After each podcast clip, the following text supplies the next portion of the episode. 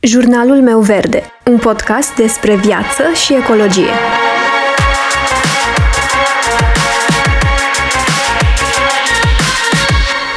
Bună, eu sunt Alexandra și tu asculți Jurnalul meu verde, un podcast despre viață și ecologie. Așa cum spuneam în ultimul episod de săptămâna trecută, în acest episod o să vorbesc despre cum creștem comunitatea online. Și o să încep de la ceea ce mi se pare mie că este cel mai important lucru pe care trebuie să-l avem în vedere și să ne ferim de el atunci când ne dorim să creștem o comunitate, și anume individualismul. Și am să citez o prietenă bună pe care am cunoscut-o în online chiar. O găsiți după numele Rogvaiva Roma, pe Instagram și Facebook și vă spun de pe acum că face niște lumânări handmade din soia absolut fabuloase cu surprize chiar, vegane, fără ftalați sau alergeni, în recipiente reutilizate. Merită să aruncați un ochi. Și prietena mea a spus așa când am vorbit săptămâna trecută pe acest subiect, că cei cărora le pasă doar de ei nu vor construi în veci o comunitate. Eu sunt complet de acord cu asta. Comunitatea este despre oamenii din ea. A strânge zeci de mii de urmăritori nu este același lucru cu a construi o comunitate. Definiția comunității din DEX este grup de oameni cu interese, credințe sau norme de viață comune. Practic, comunitatea înseamnă comunicare, nu monolog. Cum altfel am putea să ne cunoaștem cel mai bine, să înțelegem credințele și valorile fiecăruia dintre noi, dacă nu prin conversație? De cele mai multe ori, ne concentrăm pe creșterea numărului de followeri.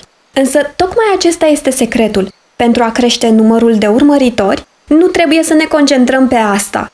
Și o să explic un pic mai încolo ce vreau să spun. Însă, să începem cu începutul. Să vorbim despre ce înseamnă de fapt o comunitate, ce atrage de fapt oamenii să fie parte din comunități.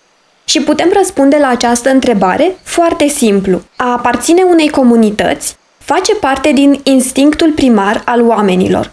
Înseamnă a fi parte din ceva mai mare decât tine.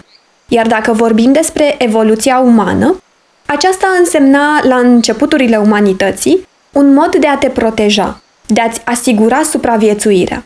În vremurile noastre, însă, comunitatea nu mai este despre supraviețuire, ci mai degrabă despre apartenență. Ne alăturăm unei comunități pentru a fi într-un loc în care ne regăsim pe noi înșine și în care nu trebuie să ne autocorectăm atât de mult ca să ne potrivim. Practic, chiar dacă fiecare dintre noi simțim că suntem diferiți, ne vom alătura unei comunități atunci când găsim oameni diferiți în același mod în care suntem și noi. Ne alăturăm unei comunități pentru a ne conecta, adică pentru a discuta despre un anume subiect cu alți oameni, pentru a contribui, adică pentru a-i ajuta pe ceilalți, pentru a oferi informații, eventual pe subiecte mai sensibile pe care poate noi le cunoaștem mai bine, și nu în ultimul rând pentru a ne confirma pe noi înșine și ceea ce suntem. Așadar, un lucru foarte important pe care trebuie să-l facem atunci când vrem să construim o comunitate cu o fundație puternică este să definim foarte bine ce înseamnă noi, noi comunitatea, oamenii ca noi, și să nu ne centrăm neapărat pe povestea noastră, pe noi, dacă nu o facem ca să documentăm călătoria sau journey-ul nostru. Trebuie să definim foarte bine subiectul pe care vrem să-l abordăm, topicul principal, care este scopul, ideea, care sunt interesele care vor aduce oamenii la oaltă. Și cu cât este mai bine definită nișa pe care vrei să te axezi, cu atât comunitatea va fi mai puternică, pentru că vor ști cu exactitate pentru ce anume sunt trup și suflet acolo. Un alt aspect foarte important este să definim foarte clar inamicii comunității respective. Și aici nu mă refer la persoane, ci mai degrabă la ideologii, trenduri, o anumită problemă și așa mai departe. Și pentru a face asta, nu trebuie să arătăm cu degetul sau să condamnăm. În episodul anterior, episodul 10, am explicat de ce nu funcționează această strategie ci avem nevoie să ne folosim de acest lucru pentru a avea o referință comună și o sursă de inspirație pentru a încerca să combatem problema respectivă. În plus, având un inamic comun, vor coopera chiar și grupurile de persoane care, în mod normal, nu ar face asta dacă nu ar avea un inamic comun. Și ca să fie mult mai clar ce vreau să spun, am să dau un exemplu din zona ecologiei. Pentru o luptă constructivă, în acest caz, inamicul comun ar trebui să fie încălzirea globală, poluarea, epuizarea resurselor naturale. A arăta cu degetul către persoane sau entități nu vom face decât să alimentăm frustrări și să ne îndepărtăm și mai mult decât suntem deja unii de ceilalți. Iar ultimul lucru pe care aș vrea să-l mai adaug la capitolul ce înseamnă comunitate este implicarea. Și aici mă refer la implicarea de ambele părți, atât de partea creatorului comunității respective, cât și de partea celor care s-au alăturat. Când vorbim despre implicarea membrilor comunității, trebuie să avem în vedere că aceștia sunt dornici să contribuie. Rezonând la un nivel înalt cu ceea ce înseamnă comunitatea pe care am creat-o, ei nu doar că se vor alătura, dar vor fi și dornici și vor simți nevoia să contribuie.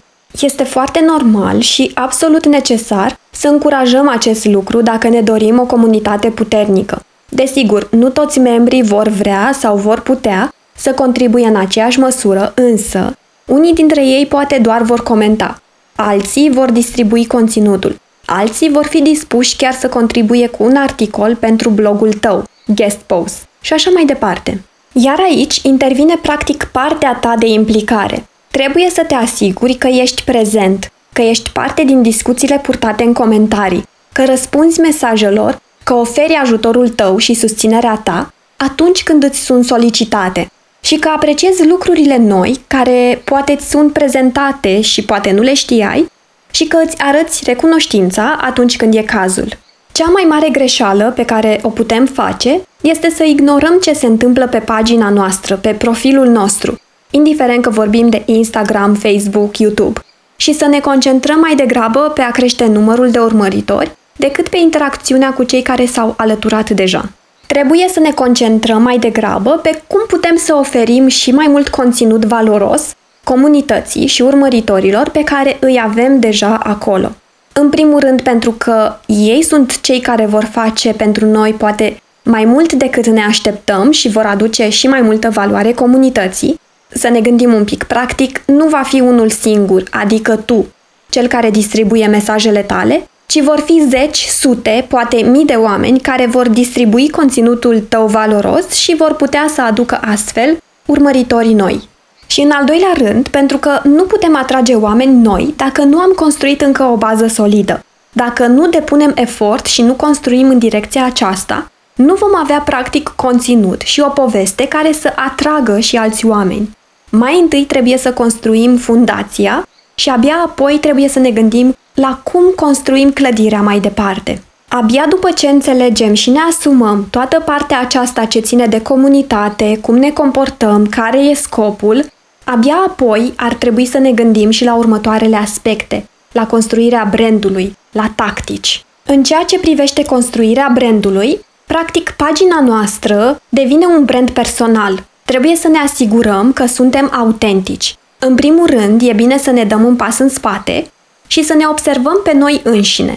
Și înainte de a căuta inspirație în online, trebuie să ne dăm seama cum suntem noi, ce ne place, ce ni se potrivește, ce vrem să facem, să adunăm toate aceste informații despre noi, să le punem la oaltă și să construim imaginea dorită și potrivită. De exemplu, ești pasionat de vintage, de lucrurile vechi, îți place să petreci mult timp în natură, ești pasionat de artă, de cărți, îți place să fii pus la curent cu știrile, îți place mai degrabă rozul. Nu contează toate aceste lucruri, indiferent care ar fi ele, te definezi pe tine ca persoană.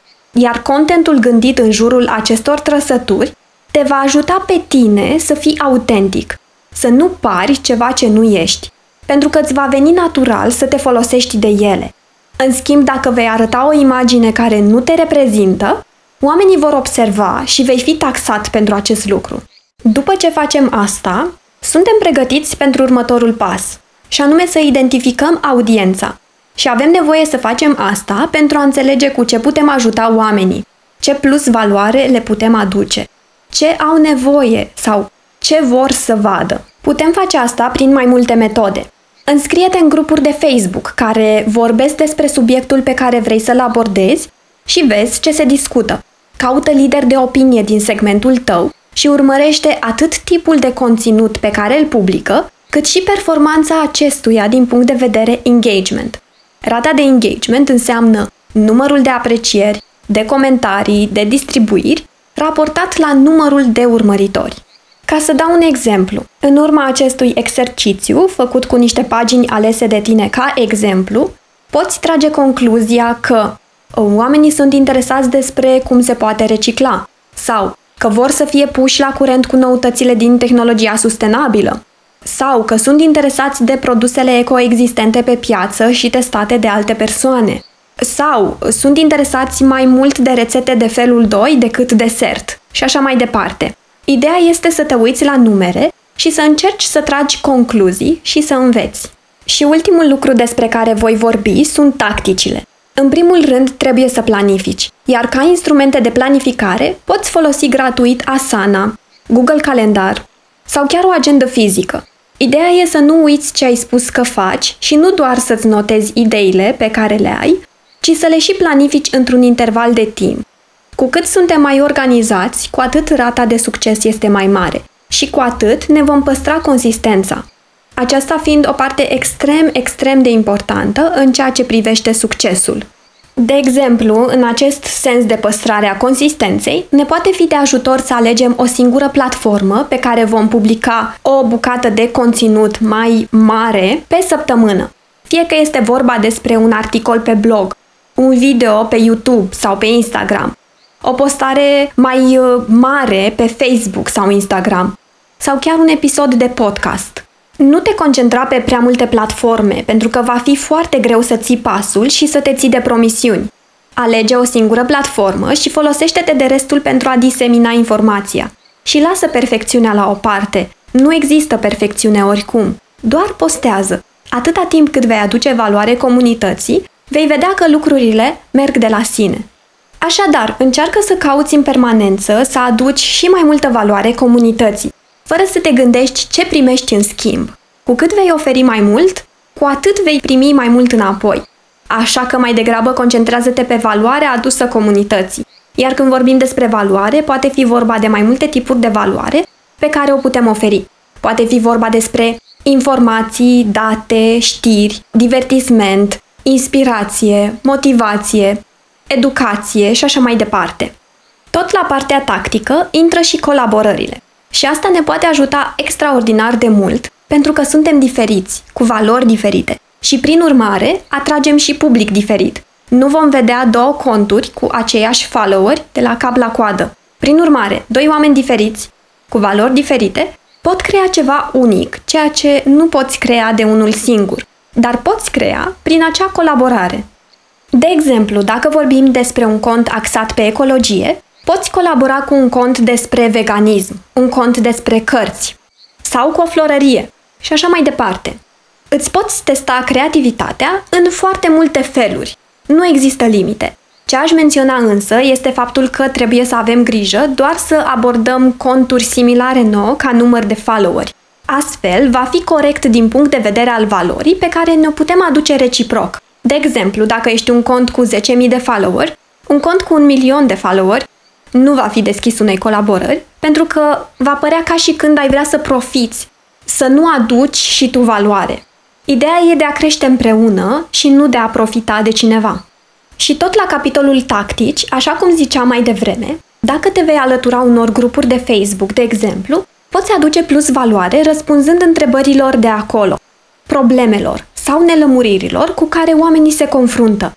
Și nu numai acolo. Caută content și conturi după hashtaguri, locații sau cuvinte cheie. Vezi ce găsești, iar dacă te inspiră, lasă un coment, dă un share sau pur și simplu încurajează persoana respectivă dacă tu simți asta. În urma acestor interacțiuni, oamenii se vor uita poate la profilul tău și dacă vor găsi valoare pentru ei în ceea ce tu postezi, vor alege să te urmărească. Însă, nu trata cu disperare problema. Nu le spune să te urmărească. În primul rând pentru că nu este nimic de valoare în această abordare și în al doilea rând pentru că oamenii vor urmări ceva pentru că vor, nu pentru că li se cere asta. Și ultimul lucru de pe listă despre care vreau să vorbesc azi este calitatea. Și nu am prea multe de spus. Așa cum ziceam și mai devreme, dacă oamenii vor găsi valoare în ceea ce postezi, ei te vor urmări. Treburile de ordin tehnic și perfecțiunea sunt false motive să nu postezi ceva. Nu te bloca în scuze tehnice. Nu există scuze de genul nu am o cameră fotoprofesională, nu arată bine imaginea, fusta stă un pic strâmb sau nu am microfon. Acestea sunt doar scuze care pot sta în calea succesului tău. Iar singurul argument pe care îl voi oferi aici este faptul că acest podcast nu este înregistrat de pe un microfon profesional. Înregistrez de pe telefon. Resursele mele nu îmi permit momentan să investesc în asta. Cu toate acestea, am primit mesaje despre cum anumite episoade au fost ascultate cu pixul și agenda în brațe pentru a lua notițe. Nu-ți fie frică. Suntem alături de tine. Și eu vreau să salvez planeta, așa că m-am aruncat pur și simplu în toată povestea asta, cu speranța că voi contribui la rândul meu cu ceva util. Iar dacă după acest episod am inspirat măcar o persoană să vorbească despre ecologie în mod public și consecvent, mă declar fericită și știu că munca mea nu a fost în zadar. Îți mulțumesc dacă m-ai ascultat până aici și sper să mă asculți și următoarea dată.